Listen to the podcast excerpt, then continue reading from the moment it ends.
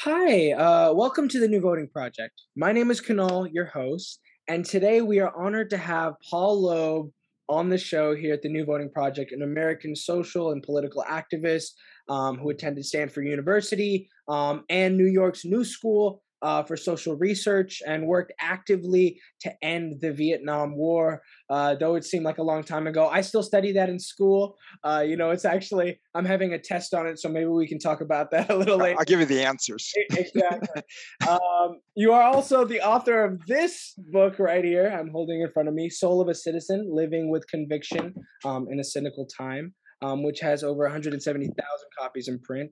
Um, it's it's a fantastic read uh, for all you aspiring activists um, and politicos out there. Uh, and you also helped found the Campus Election Engagement Project, um, a national nonpartisan effort to get more college students involved in civic engagement and and elections across the United States. So thank you so much for coming on the show. Glad to be here. Of course. All right. So let's get into these questions. Um, for the first one for the viewers, uh, talk a little bit about your background, um, and touch on how your education at Stanford at New School kind of prepared you to take on the roles that you did.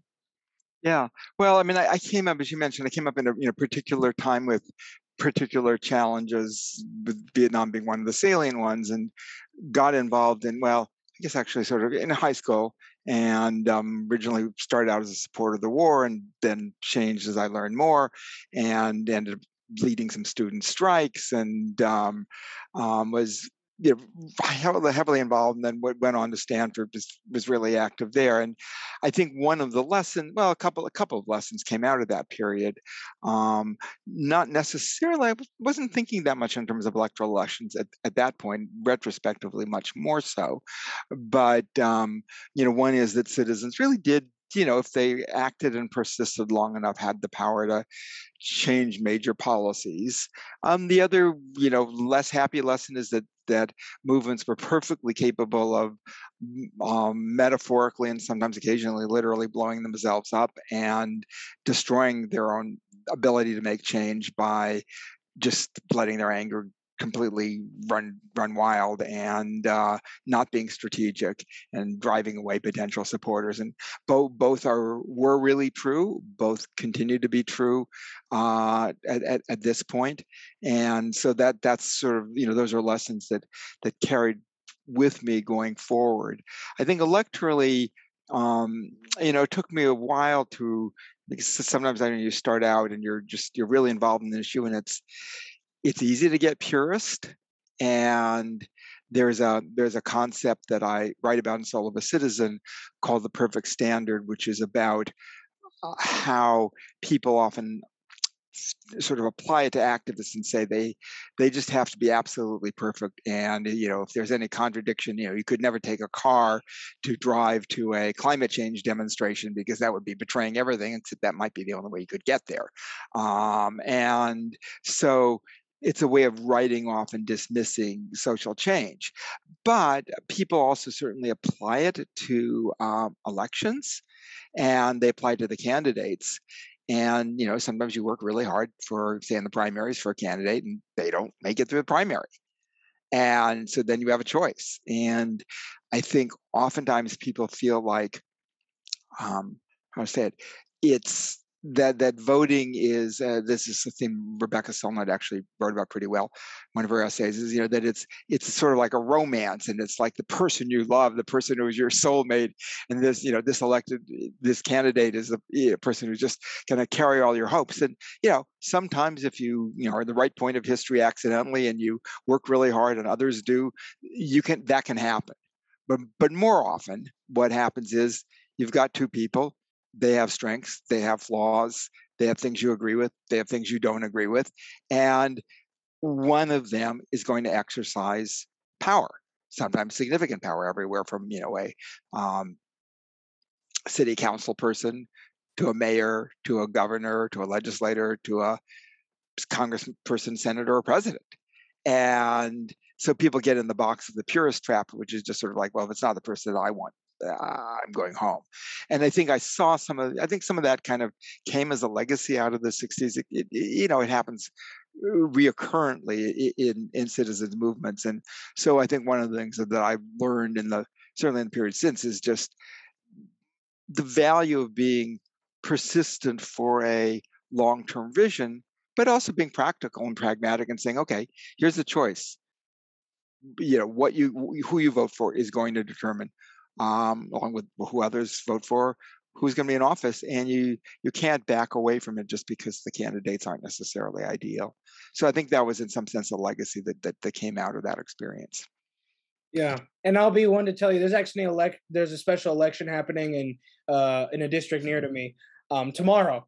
So there's a lot of pressure riding on on my candidate um and and and the establishment. But yeah no thank you thank you for that insight. Yeah. i can really relate um now let's let's move towards your work with with uh, campus election engagement project. Um, that effort that you started. You know, explain kind of why you, you wanted to increase, you know, voter turnout, voter education yeah. at the collegiate level, and what you ultimately hope to accomplish.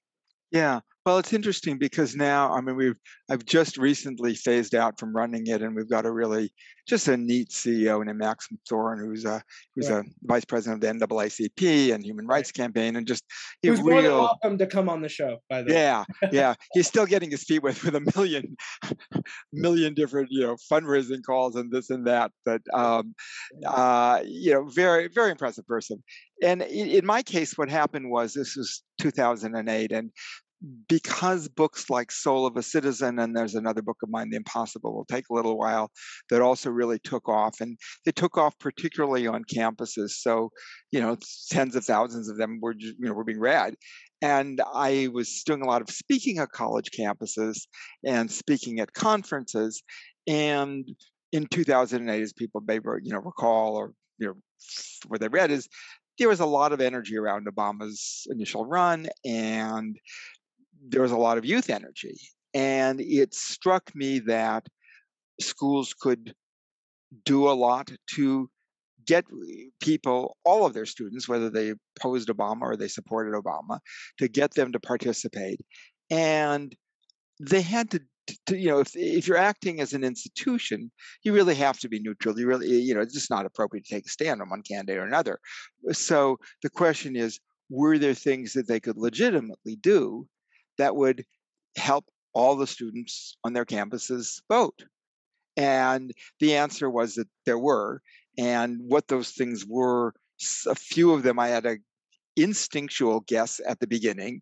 Most of them would be revealed over time, uh, as we you know as we learned. So we I jumped in, you know, raised a little bit of money from people who helped fund some of the outreach on the books, uh, and worked through a lot of existing networks. And basically, the goal was to take, eh, it still is, um, is to take a have a campus take responsibility for getting its students to vote. And so, what does that mean?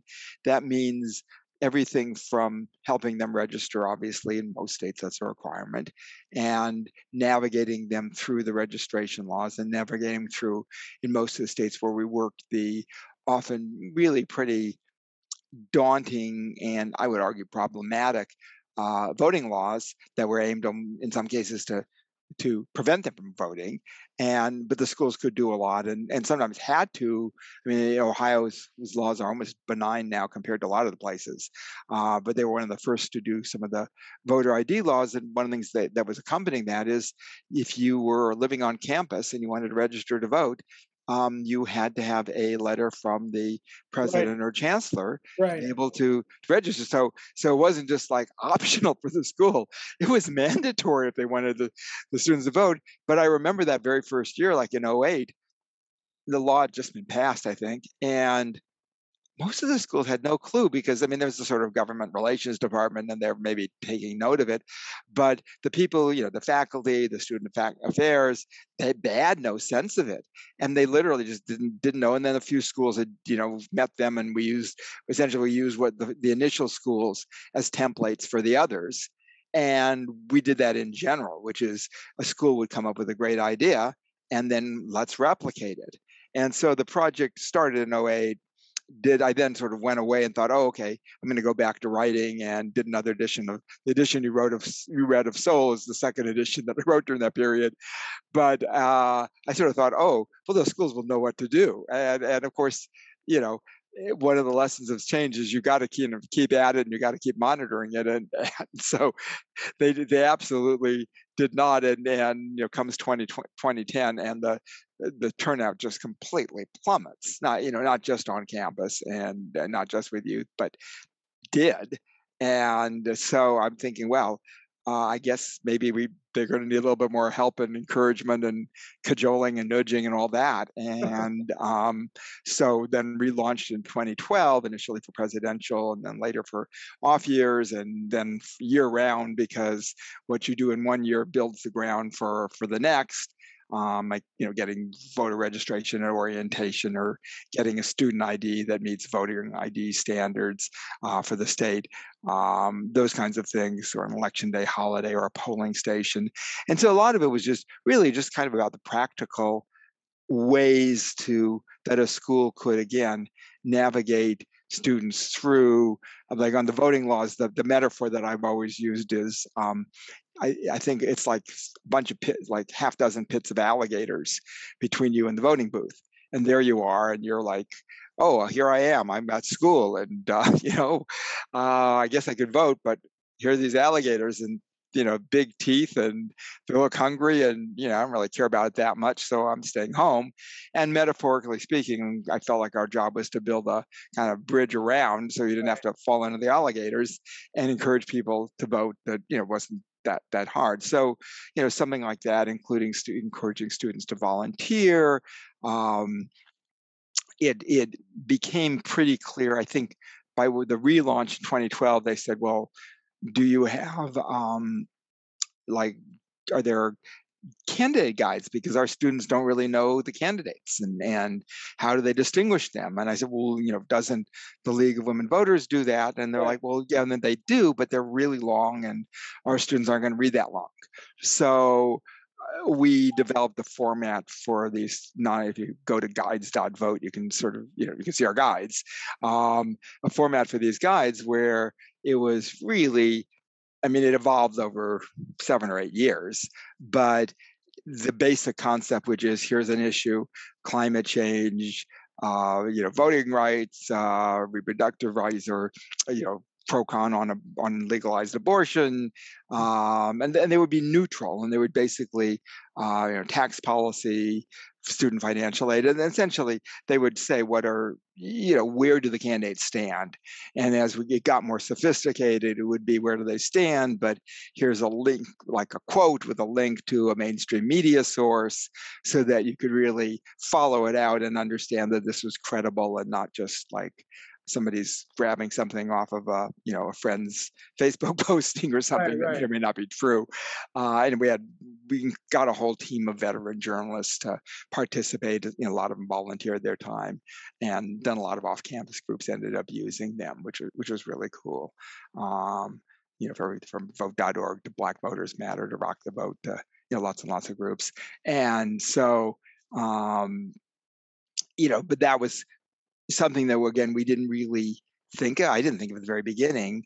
But then when the schools started asking it, it was like, okay, well, I guess we better come up with something. And again, landed. It's interesting when I look at those very first guides. Yeah, they're different. They're not quite as sophisticated, but they're still the same basic concept, which is okay, here's a candidate. Where do they stand? Right. Yeah. Um, and then, you know, by the end, by now, it's where do they stand and how do you know that that's where they stand and that's where we you know start hyperlinking them and the rest of that. So um, you know and then just you know and we start working with the schools no idea at first like would they would they respond?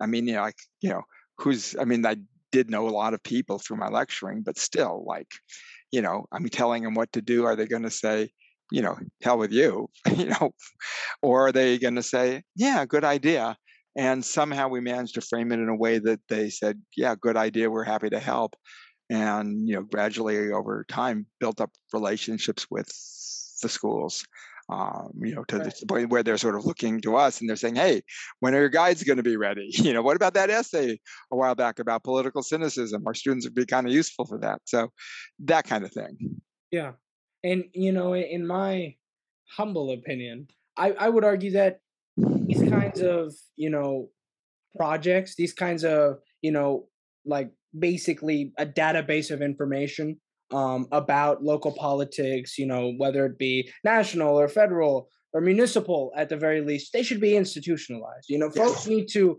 understand that when it comes to policies that directly impact you, is that road going to be built? Is that street lamp going to turn on? Are my, you know, is my electric? Why is my electricity bill so high? Let's blame PG&E for once. Right. but that's just because I live in California it's where, they burn everything down. yeah, apparently. Um, and then they tell us to not use, you know, the AC when it's 90 degrees outside and right, the, right. the, sky is orange. Uh, right. So, you know, th- those kinds of acts need to really be ingrained as as extremely important um, yeah. in, in, in changing how, how our societies function. Uh, but I guess I want to move on and ask, you know, you obviously were very successful um, in your career as an author. Um, right but why did you there's so many facets of influencing policy like i work on a lot of campaigns you know right. i spend my time learning about candidates understanding them going out walking door to door strategizing raising money everything in between because uh, yeah. i like my niche right but why why choose becoming an author you know writing analyzing why why take that path yeah it's an interesting question i think i i mean because i started out again, it wasn't about campaigns, but it was about activism. And I started out acting. Well, see, one thing led into that. So, I mean, even I go back to Stanford. Were, at that point, this is pre-Silicon. I mean, Silicon Hewlett Packard had been started, but it was you know very nascent Silicon Valley, um, and it was kind of a backwater almost. And I remember where there was a lot of Stanford itself was in the top I can't remember, top 40, top 30 military contractors in the country. I mean, it was way up there. And, you know, to try and make our case for why this wasn't an appropriate university function, which we didn't think it was, uh, what did I do? Well, you know, we wrote an op ed in the Stanford Daily. And, you know, because then we can show it to people and we can say, here are our arguments. Yeah. So I think, I think from, you know, the beginning for me, writing became interwoven w- with with activism, um, and then later on, I after college, there was a small political magazine called Liberation that very illustrious history, been around 20 years, and like Martin Luther King had written letter from Birmingham jail in its pages, and, and, Nelson Mandela had written for it, and you know some pretty amazing global figures. Most of them were dead or gone by time I got around, right. um, and um, you know, and it was sort of like, okay, well, what is what do we need to be talking about now? What are the issues? How do we how do we look at the culture?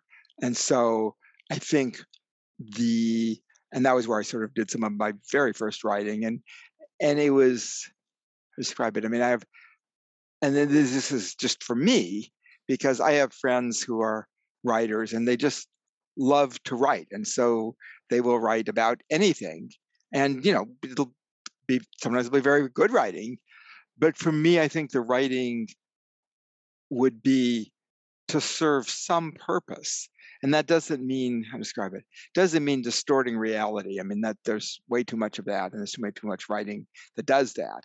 So it means being true to reality but woven in is saying hey i want people to think about something. Um, i want them to think about uh, something that might affect the world. Um, and so that always drove my writing from the start. Um, and occasionally, at the very beginning, I was writing about you know all sorts of things that that maybe weren't very political. But I think that where I really found my voice, it was writing about people's relationship to the world and to larger issues. I, I did a book on uh, it was at that point the largest nuclear complex in the world that had created materials for the um, first not not for Hiroshima but for the Nagasaki bomb, and um, you know how people were dealing with that legacy and um, in some ways avoiding that legacy, and and so I think the issues were always kind of driving the writing. And then later, um, you know, I sort of flipped the script. And when I started Campus Election Engagement Project, then, well, I kind of stopped doing writing, um, mm. partly because I'm going to sort of really express myself uh, and think about everything I leave. I, I believe in, and it's tied to a nonpartisan project then if i'm you know honest about you know this particular person's choice or this other person's choice it can come back to bite us and so now you know i, I, I sort of just now reclaiming my voice is like okay i'm no longer running it and you know they're doing what they're doing and uh, which i you know still highly supportive of and, and, you know in every way i can but i can be freer in my own voice um, i think that's sort of part of the you know the, the evolution um, yeah yeah no i I think writing is like like we were talking. Writing is the, and reading, understanding, um, you know, and amplifying those issues is kind of how we learn as a yeah. you know, um, everything that I guess I could ever recall had to have come from some pages within a book, right? Um, or an article, course, or, yeah, yeah, yeah, and then of course translated in an experience that I've probably had um, in the political sphere, um, right? So yeah, no, I'm I'm not knocking it at all. I yeah. just wanted to know why. yeah, yeah, yeah, yeah. But uh, I think that is that is the genesis. Is that for me, which again yeah. different from other folks, it was um, trying to make an argument. Um, you know, I mean, I it's interesting. I just finished. I guess really sort of the first piece I'll publish post campus election engagement project is um, I was reading the the the book um, Ari Berman's excellent book, uh, Give Us the Ballot, on, on the sort of post um, voting rights, six, post 65 voting rights bill struggle for voting rights. And one of the things that I did not know was that when the act got reauthorized in 82, yeah. Bob Dole was the hero. I mean, there was just, there was nobody who played a more critical role than Bob Dole. And, you know, Dole was a basically quite conservative uh, you know, Kansas senator, majority leader later, candidate, Republican candidate for president.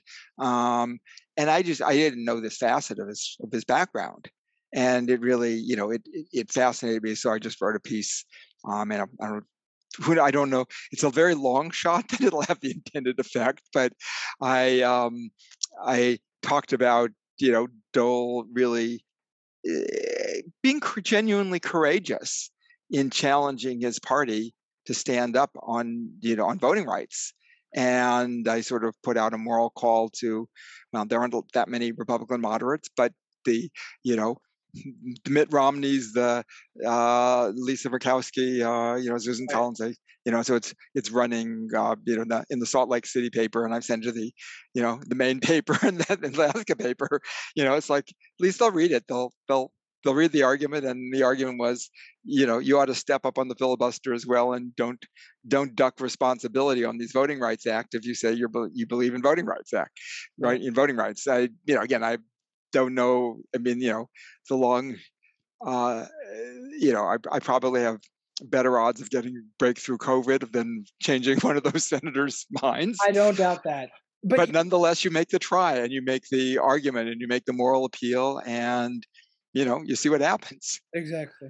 Um, you know, can't hurt to try. And one, it can't hurt to try. Yeah. One thing I can't, you know, I can't almost fathom is that uh, voting rights is so central to our democracy. Yeah. Um, that both parties, and at some point, you know, we can have a philosophical debate about what these parties actually, you know, yeah. um, funnel down to. But uh, the dire polarization between those two, you know, diametrically opposed, you know, principally and ideologically um, parties is that both should be encouraging the right to vote. It's better for both parties if, if more right. Americans yeah. are getting out and voting on yeah. their beliefs. Um, and I actually want to turn to 2020 and talk about right. it because the voter turnout, uh, you know, some about 160 million. You know, Joe Biden, of course, won a couple uh, more million in the popular vote, but about seven more million, yeah. Yeah, it, it's really interesting to see this conservative reaction and voter suppression laws and you know um, voter restriction laws across conservative states in the United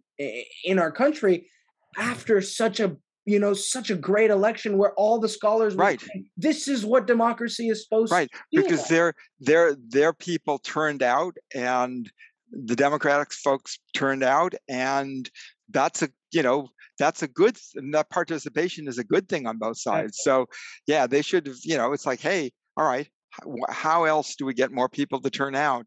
Right. And the you know and it's very i guess that's why you know the bob dole you know reading that just really resonated me. It's like you know what? I you know everett dirksen was the majority leader who really was johnson's prime partner in getting the voting rights bill to begin through in 65 and dole was the person who you know took the lead in in 82 when it looked like it was just going to not get renewed. And you know we're you know we need one of those folks now. We need many of those folks now. Exactly. um and and it's it saddens me um you Yeah. know because you don't you can disagree on tax policy you can disagree on abortion you can disagree on how to structure you know an economy you can d- disagree on a hundred different things regulation. You still ought to be able to you still should feel like the vote's sacrosanct. Right. Yeah. But we can't be cynics can we? Yeah. I guess what that that's what the book does yeah. well you know it's actually funny because the original title was and if you know this i think what you know because i think it's in the introduction but i, I is originally was the subtitle it was always soul of a citizen right. but it was the original subtitle was living with conviction in cynical times. Right. And then when you do a new edition of a book you've got to distinguish it from the old edition in some way y- or you know people are just going to get confused. So okay we can't use cynical anymore and you know maybe the times are less cynical i don't know uh, maybe they seemed less cynical for a brief window and so i you know changed it to challenging times which it certainly is. But now i just feel like yeah it should be cynical times but yeah i don't know if i do a third edition i I guess i can go back to it. Yeah i don't know if it's just you but um you know having gone through the intricacies of the political process i've run elections at every level municipal state federal um, i've had a lot of fun. I've made a lot of friends. Most of them are on this podcast who i will plug uh, but i do feel burned out you know? I feel because a majority of the time i'm losing you know sure there's there's a couple outlier wins and yes i feel good in different districts. Wow you know we're actually making some change. Yeah. But even even getting one person on a conservative city council um isn't going to change much if if i tell you honestly. You know you Mhm. you can be Yeah. the, the outlier vote on, on on anything that's progressive but Right, you'll still right. lose. Right. So i want to ask how do we as young people as as engaged youth and maybe those that are also ignorant or just alienated exhausted right with the process what is your advice to us going into Yeah. Well, there's certainly people who are pre, I would call it, I don't know, for lack of a better word, preemptively exhausted. That is, they haven't stepped in yet, but they look at it and they just say it's too much to begin with, so they're not going to step in. Um, and, you know, I think there's a lot of those folks, as well as the people who go through the revolving door and get very involved, and then they're boom, they're gone. It's hard. I mean, I think, well, because I've been doing this a long time. Um, you know, I started, well, so I started in high school. Um, and so we're, we're talking, gosh, um, I'm just trying to do the math. Well, you don't have, you don't have to say the number on camera don't worry yeah, but it's a long time. Let's Yeah. just, let's just say that it's that, yeah, that is actually more than 50 years. And that's a really long time. So how do you do it? I think you, um, just came back from a run with a friend of mine who um, got we got kicked out of Stanford as anti-war activists together. He was the only draft age person to testify. uh, Pete Knudsen, who's in Soul of a Citizen, uh, you know, testify on the draft, and he's still very active. Um, you know, he's telling me about this, you know, lawsuit on public access to tidelands that, you know, he's kind of spearheading um, and organizing you know, people to, to get involved in, you know, and um, so I think you do it by recognizing a couple things. One is you don't know which of the many things you're going to do is going to actually be a key, be key, you know, in, in making change. I mean, just never do. There's no way. I mean, you can look back and say, "Oh yeah, here's this is clearly a historical turning point," but no one at any historical turning point recognized in advance that that was going to be the i mean they knew they might say yeah you know this is a real key lever for change this might make you know real difference we could see where if you do this then something else will happen but it's nothing you can ever guarantee so you know to be able to just say okay you're going to try this and then you're going to try something else and you're going to try something else.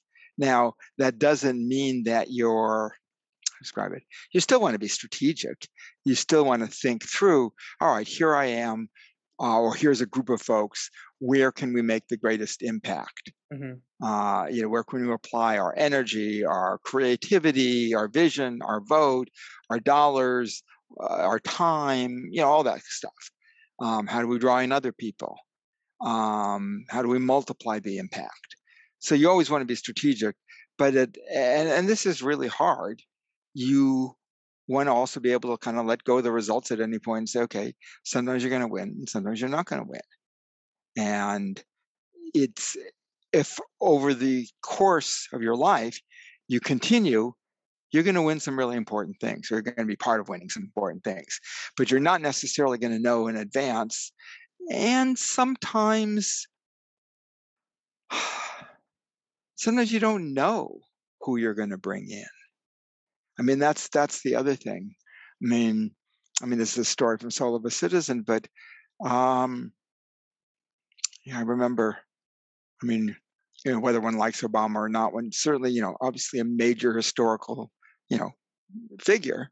Right. And I remember writing, know, talking to. I was curious in his his genesis, and uh, you know, it turned out that there was at the school he was at accidental there was a in, in um, california uh, there was a, um, a, former green beret who'd come back from vietnam disillusioned with the war and sort of started a student activist group.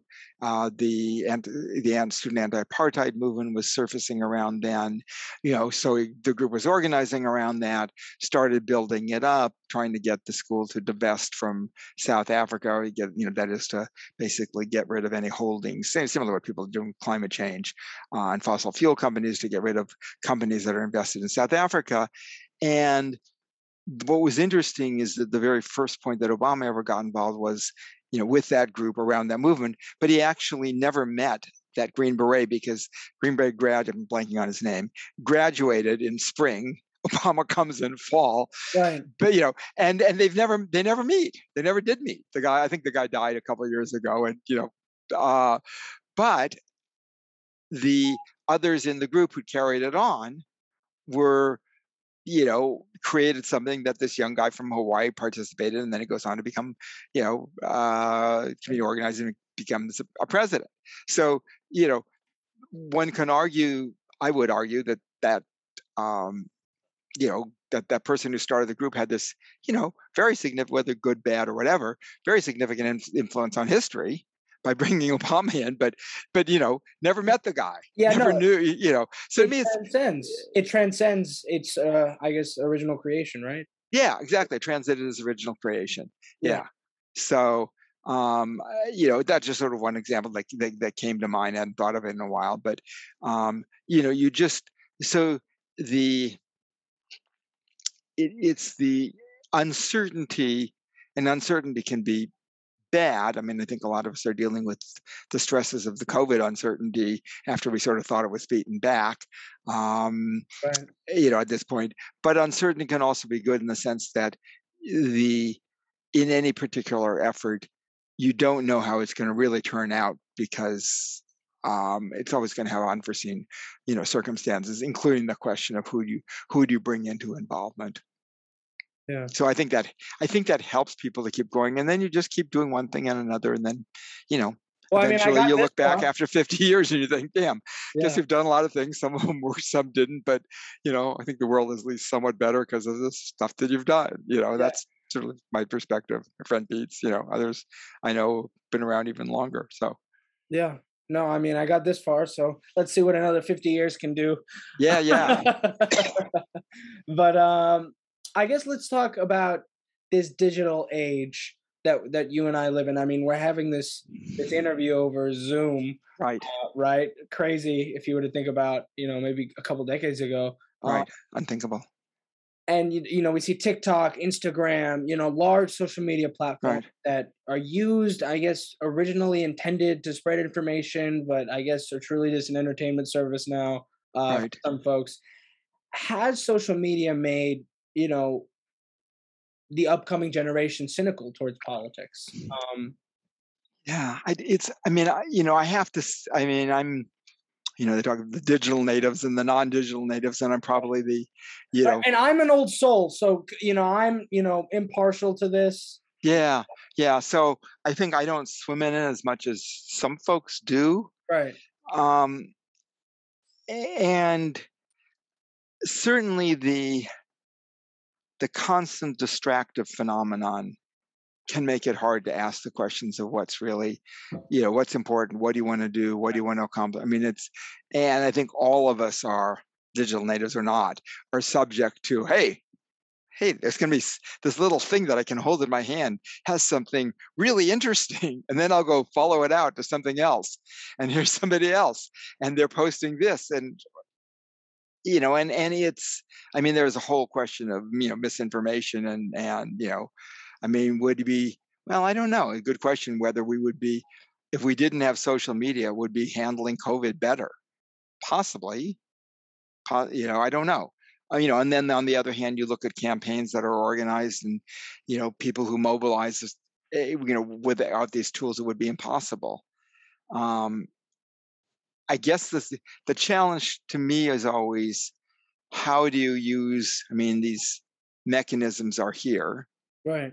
There are debates that are legitimate ones over whether they should police lies more aggressively because it's very clear. I mean i remember again we had to we were talking we did a piece at camp a sort of resource on disinformation and how to understand it at, at um, uh, for campus election engagement project and didn't want to come up with anything really I mean, there's certainly lots of lies, but some of it is so politicized.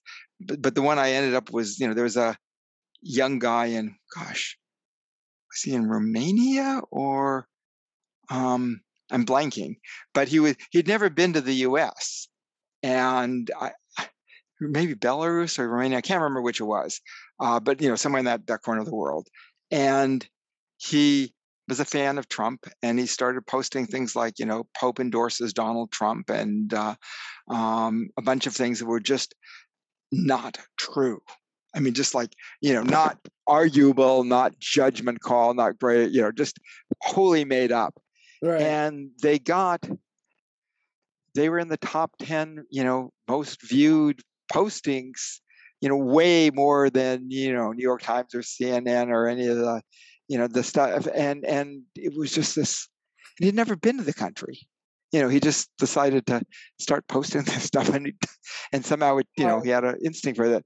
So I, I don't know. I, I guess you know, how do you use those technologies to promote truth and not lies? And truth can, you know, you can have different political perspectives in truth right but it's different from just lies. And then, of course, how do you pressure those institutions that have become the gatekeepers of knowledge for the whole society to have some, you know, not censorial power, but to basically say, you know what, we're just not going to be a platform to promote lies. but you know, you need to, it's hard.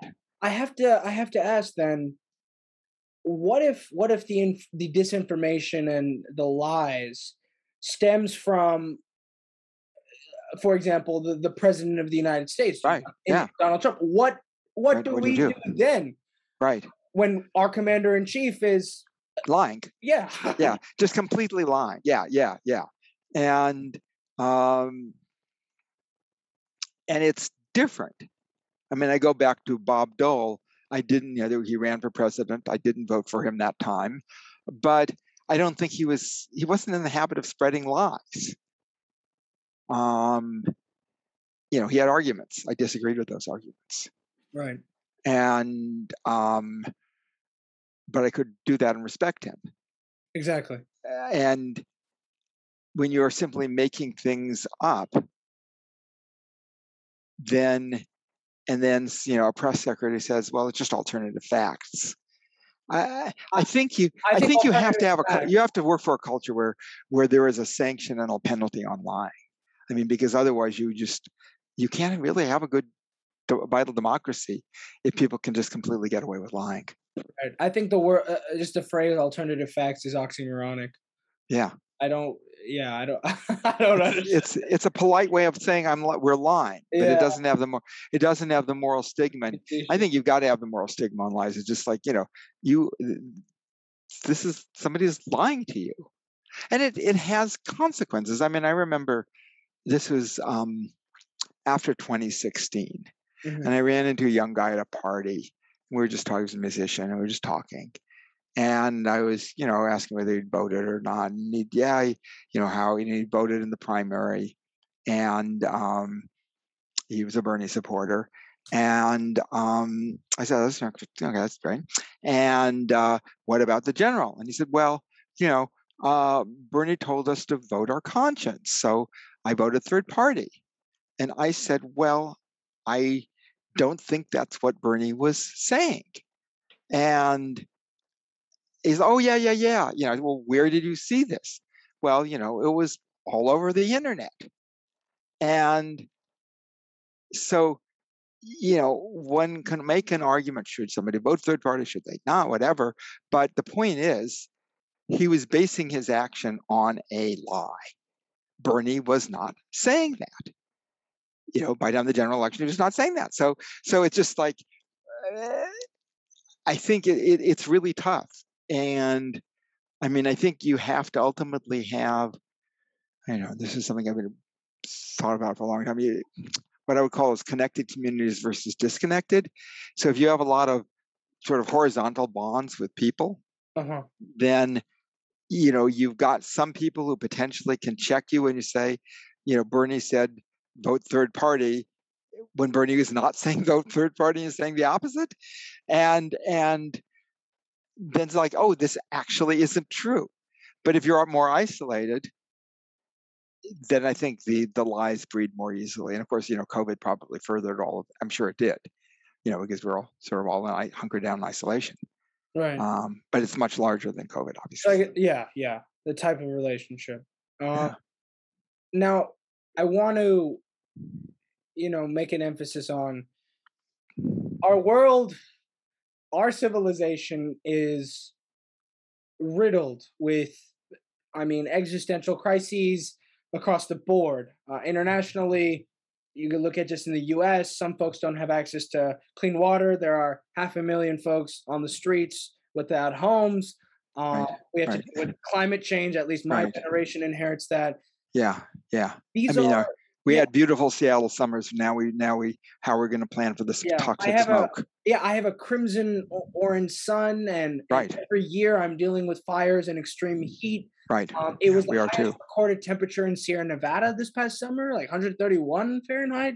Yeah, crazy numbers. Yeah. I mean, there are demoralizing issues that Gen- genuinely demoralizing. Yeah. yeah. Has the human soul and spirit been crushed by the weight of these, you know, seemingly insurmountable problems. Yeah. I mean, I hope not. I mean, it, it's, you know, I mean, so, you know, are the, you know, when I look at, you know, look at something like climate change and, you know, it's just the, you know, to see, you know, again, you mentioned the orange sun, you know, just I remember I was in the Bay Area taking the BART I'm sorry, take the BART to the airport, fly back to Seattle, which of course generates some carbon emissions, and um, you know, then I'm you know take the BART the our our light rail back, and the sun looks like an, a post-apocalyptic science fiction novel right. cover, you know, and it's just like, oh, that's what it does now. So I, I, would say that in any situation, certainly I think of this as climate change, there mm-hmm. are a range of outcomes. And the range of outcomes on climate change, which I've written a lot about, are right at this point from pretty bad to absolutely unthinkable apocalyptic. And the difference between pretty bad and unthinkable apocalyptic is is really huge. Right. You know, I mean, it's significant. It's it's you know, and and it's worth fighting for with everything we've got. but it still means that some of the days they're going to have that apocalyptic sun under the best case scenario and there's still going to be more hurricanes and i mean but we can get through it versus those far reaches of the scenarios where we just you know you know it's almost you know it's almost unthinkable cataclysms which are which are really real and possible. So i to me it's still in that question of can can you if you, can can your actions make a difference? If you don't think your actions can make a difference then you're not going to act. If you think they can and they're not going to create a perfect world but they're still going to make a difference and maybe some things will be significantly better in the process you know and and, and have been um that's worth fighting for. Right. You know and so i guess to me that's that's part of that question of of, of persisting and you know and longevity of action.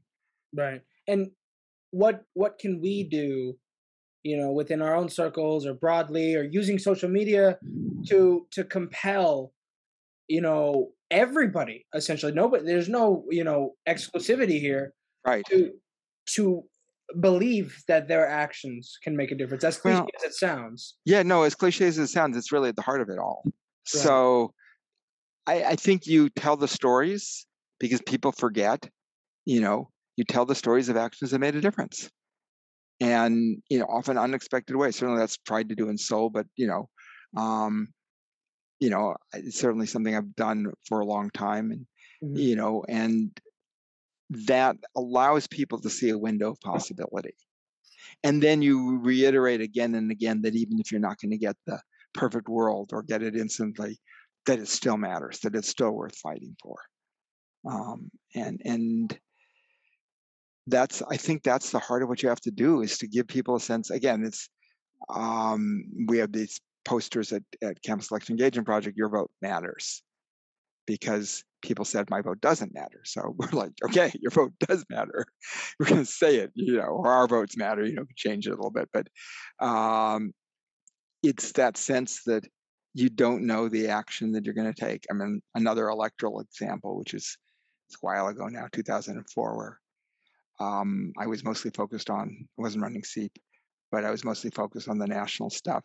But I knocked on doors in one of the neighborhoods in Seattle and we had a governor's race and I got three people to vote that day. And wasn't because I was that brilliant. It was because one of them forgot it was election day and one didn't know how to return an absentee ballot and one needed a ride. So all just, you know, total practical things that were all solvable within our, you know, in the little intro that we'd gotten before we went out, and anybody would have had the same results. And then it turns out to be 134 votes in a state of I can't remember about five and a half million at that point. You know, that divides the governors after three recounts. And you know, it's okay. I'm doing some math, and it's like, okay, I got one fiftieth of the margin in my one day of volunteering. Hmm. Wow. You know that stuck with me. And again it wasn't you know i didn't have to write books to do that. I didn't have to be a speaker. I didn't have to do any you know i had no it didn't require any skills except the ability to walk a precinct route. That was it. You know almost you know most folks could have done it. You know. No. I i remember and if they didn't do it by you know on foot because they're you know too frail or whatever they could do it by telephone you know, and have some, you know, somewhat comparable results. I've done, I've done both. Right.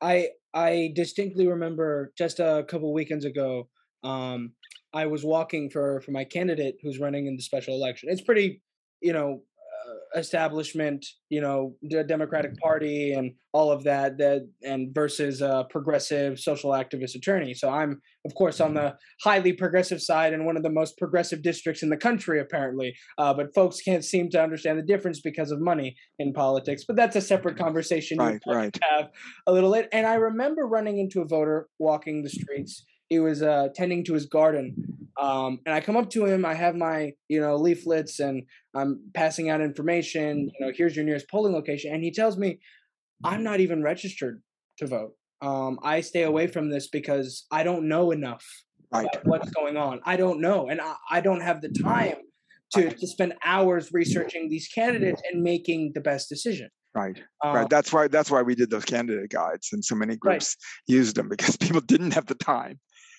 Right. And I spent 20 minutes, almost 20, 25 minutes with the voter explaining details about this election, why it's happening, who it's happening for, how it's going to affect them. I gave him, I texted him, I gave him my personal cell phone. I said, "You call me. You have any issues, you call me." And in this, it's a special election in an off year, um, and so the, the turnout's going to be relatively low, and the the election is going to be decided within a couple thousand votes. I know that. Right. Yeah, yeah. So I know that one vote that I may have convinced could yeah. have made uh, you know, um, monstrous impact on the election. Yeah. Yeah. That's just my little sermon of the day, I guess. Yeah. Well, it does. And I just, I yeah. mean, like as you, as I had to stop the email because, you know, because we're talking, but I was composing an email. I'd, um, we have democracy vouchers, which is a really cool thing in Seattle where you get four, each person gets four $25 vouchers and uh, I think it's 25 or 50 now, I can't remember. But basically you sign them and you give them the candidates and, you know, if it's a household, it's 200 bucks, it's, you know, wow. it adds up pretty quickly. And um that's such a great idea we should do that in california yeah you absolutely should it's really power and you know it's not perfect and you can just you know you they tweak the rules each time to kind of you know as people try and get around it and there's PACs pouring money in and less but nonetheless what it does is it allows people to run without you know just chasing the big donors. It's really a great idea. And I had this idea that um, we're in a mayor's race, and I emailed the person. I said, you know, you didn't, you really should do yard signs. They didn't do yard signs the first round. And I said, you've got to do yard signs. And yeah. I said, why don't you also put on, you know, to donate to, you know, or volunteer or donate, including democracy vouchers, visit lorenaforseattle.com and or .org, I guess. And they're like, oh yeah, that's a pretty good idea. And and you know, and it came out in part because I was my neighbor. We have a block party, and my neighbor had said, "Hey, you know, I still have my democracy vouchers. You know, who should I give?" Them? I said, "Just give them to Lorena. She really can use them." So, um, you know, it, it's it's a way of recognizing that people's actions get multiplied. And in that email, I I was reminding the, the city councilwoman, who was a friend of mine, who's also was a supporter of Lorena, that you know she had a volunteering matters that you know she had a 39 vote city council race um, you know after a bunch of uh, recounts and i'd had a house party. It was a bust had like five people. It was pitiful. But one of them became super volunteer volunteered for six weeks straight. So then it actually wasn't a bust because that's worth six weeks straight of full-time volunteering is worth more than 39 votes you know? So you know you never know. Yeah yeah. Um and I think as we come to a closing, I'm going to ask you a very simple question. Sure. Um, it could be yes or no, but I'll I'll let you take the stride on it. Um, is voting important? Yeah. It's incredibly important because it, I mean, it's people are like, oh, it's impure. This whole sphere is so corrupt. I don't want to get involved with politics. I don't want to sully myself. But the fact is, these huge choices are getting made constantly and they affect people's lives you know and is there going to be a budget for public health and what's that budget going to be? And uh, you know how are you going to handle a threat like covid? How do you i mean i have a you know i have a i bought a used leaf two years after it came out so i've been driving you know an electric car but that's an individual choice Is you know I'm glad i did it i put solar panels in my house but you can't you can't solve it just by these individual choices. Right. and the resources that allow people to do that at scale and lend them the money and give them a subsidy, whatever it takes. If you're going to solve climate change, you've got to have major governmental action. If you're going to solve racial politics, you can't have governments say, "Oh, well, you know, we have nothing to do with it." It's just like you know, just so happens that every um, you know month or two or three, uh, our cops happen to shoot somebody. You know, often you know, sometimes needlessly. I mean, you know, sometimes I have you know friends whose daughters uh, New York City cop, you know, sometimes they got no choice. But um, you know, sometimes they do have a choice, and um, you've got to deal with it. And so it doesn't matter what the issue is. Um, you know, are we funding our schools? What are our schools going to be like? Any of those questions, they're public choices. Who's going to pay for any of these choices? Well, is it going to be the people who can least afford it, or is it going to be people who actually, you know, have spectacularly you know amounts of money that you know beyond any imagining um, because that's that's the you know world we're now living in. Um, so to abstain from that, it just it's it's giving up your voice in a fundamental way and it can't i mean i'm certainly i believe in protest politics i believe in organizing politics but if you give if you give away the vote you're just giving up something so fundamental because it affects everything yeah. And if you embrace it and embrace the chance to make a difference with it then a lot of change becomes you know becomes possible. I mean you know people you know if this reconciliation bill passes people are going to aff- be able to actually afford without if they're not affluent to have somebody to take care of their kids right. you know if while they're working. I mean that's huge. Or pay their rent or mortgage or whatever. I mean it's just it affects so much. Yeah and universally. Everyone universally yeah Every- everyone. Um yeah no i think that's You know. the, it's the absolute best note uh, yeah i mean we're just emerging from a 20 year war and that 20 year war it absolutely shit like absolutely shit. Yeah yeah and that 20 year war was launched by a presidential administration that got a minority of the popular vote and got in with 500 and i can't remember if 34 or 36 i think it's 534 yeah, yeah. you know votes something like that. you know in florida you know with, with some pretty ugly stuff going surrounding throwing away the votes of some other folks. Um, you know it was incredibly close and you know 20 years of war you know country shattered and you know a lot of people dead.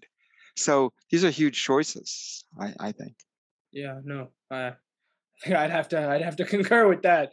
Uh, these these are powerful words. And is there anything you'd like to add before before we kind of?